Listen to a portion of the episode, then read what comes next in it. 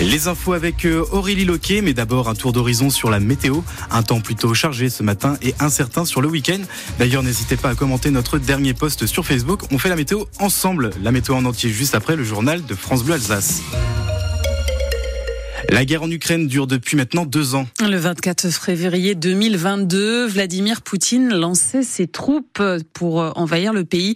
Des millions de familles ont fui et selon les derniers chiffres des préfectures alsaciennes, 6600 Ukrainiens sont venus se réfugier chez nous. Certains sont repartis, d'autres comme Marco, 16 ans, travaillent d'arrache-pied pour apprendre le français. Vous l'avez rencontré Antoine Ballandra cela fait presque un an et demi que Marco vit dans le quartier gare à Strasbourg. Le jeune adolescent étudie au lycée Kléber avec une obsession, apprendre au plus vite le français. Bien sûr, euh, je veux terminer mon étude et après, euh, j'ai besoin de beaucoup d'éducation comme civil et aussi militaire après. Mais maintenant, j'ai besoin de l'éducation européenne. Marco est originaire de Kharkiv, la grande ville du nord de l'Ukraine, bombardée régulièrement par les Russes. Un autre monde. L'adolescent a pourtant très rapidement adopté Strasbourg. C'est très intéressant. Histoire de Strasbourg est très beau. En Kharkiv, nous avons quelques quartiers avec euh, architecture comme ça, un, un, petit peu pareil, oui. J'adore Strasbourg à cause de ça. Marco rêve désormais de terminer ses études puis de retourner en Ukraine pour repousser les troupes russes qui lui ont, dit-il, volé une partie de son enfance. Tu veux rendre service à ton pays Oui, oui. Euh, oui, parce que mon enfance s'est arrêtée, je ne voulais pas ça. Je veux faire mieux pour mon pays. Faire mieux, cela veut dire pour Marco retourner dans son pays, aider son père et sa mère, engagés volontaires depuis le premier jour dans l'armée ukrainienne. 626 enfants ukrainiens sont scolarisés actuellement dans le Bas-Rhin. Une manifestation est organisée aujourd'hui à Strasbourg pour soutenir l'Ukraine. Départ devant le consulat de Russie à 16h. Et puis à midi, les cloches de la cathédrale Notre-Dame de Strasbourg sonneront plus longtemps en signe de solidarité.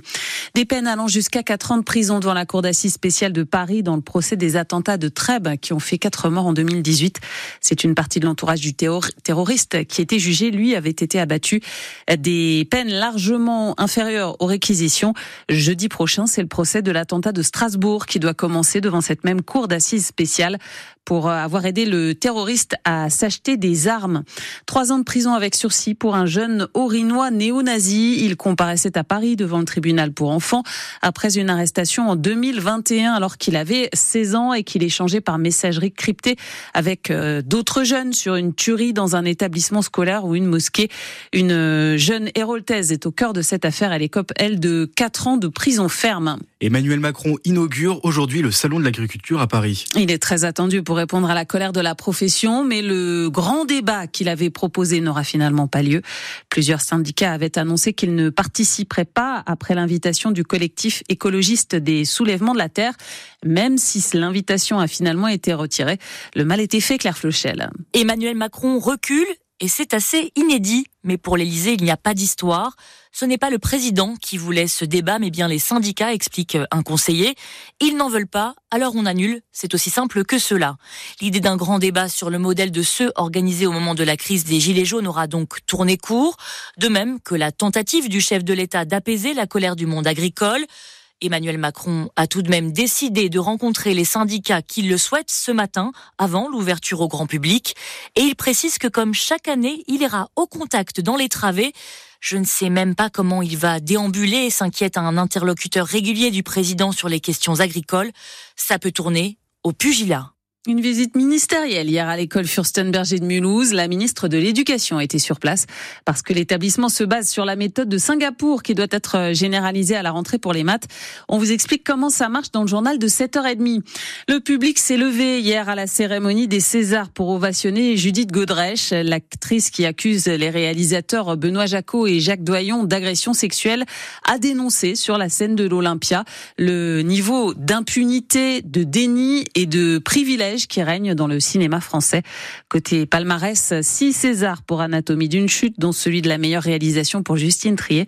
Le règne animal en décroche 5, avec un Oscar alsacien pour les meilleurs effets visuels supervisés par Cyril Bonjean.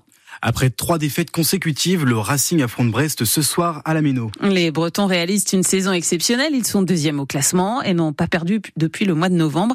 Mais le club strasbourgeois va profiter ce soir du retour de blessure de Kevin Gamero. Il pourrait marquer son centième but en Ligue 1 contre Brest. Ce serait une performance rare, Luc Drosto. Oui, 78 joueurs ont marqué 100 buts ou plus dans leur carrière en première division. Actuellement, Kylian Mbappé, Wissam Ben Yedder et Alexandre Lacazette sont les seuls joueurs en activité à avoir scoré à plus de 100 reprises. Une performance d'autant plus remarquable que Kevin Gamero a passé une grande partie de sa carrière en Liga. Il a inscrit 74 buts dans le championnat espagnol et aussi parce qu'il n'a jamais été le tireur attitré des pénalties. Il en a seulement converti 6 en Ligue 1. Kevin Gamero a marqué 50 buts avec Lorient, 30 avec le Racing et 19 avec le PSG. Mais fidèle à son image, il n'est pas obsédé par ce centième but en L1. C'est pas ma priorité. Le plus important, c'est que l'équipe regagne des matchs et qu'elle prenne les trois points le plus rapidement possible. Après, si je peux mettre un but euh, pour l'équipe et pour euh, aider euh, à gagner le match, c'est plus important. Maintenant, que ce soit 99, 100 ou 101 buts, c'est pareil pour moi. Kevin Gamero a inscrit deux triplés et dix doublés en Ligue 1. Il a marqué son premier but à Lens il y a plus de 18 ans. Et s'il y parvient, il deviendra le plus vieux joueur à atteindre cette barre symbolique des 100 buts. Il aura 37 ans le 9 mai prochain. Racing Brest, c'est à suivre dès 20h30 ce soir sur France Bleu Alsace Coup d'envoi 21h. Euh, Dylan Bakwa et Thomas Delaine sont suspendus. Jérémy Sébastien et les Beaux Motiba sont blessés. En foot féminin, les Bleus sont en finale de la Ligue des Nations après avoir battu l'Allemagne hier soir 2 à 1. La fête du hand au Rhenus ce soir. Les joueuses de Strasbourg, Arenheim, Truchtersheim affrontent les Dragons de Metz. Le match se jouera à guichet fermé. Et puis hier en D2, Célesta a perdu à Ponto 27 à 26.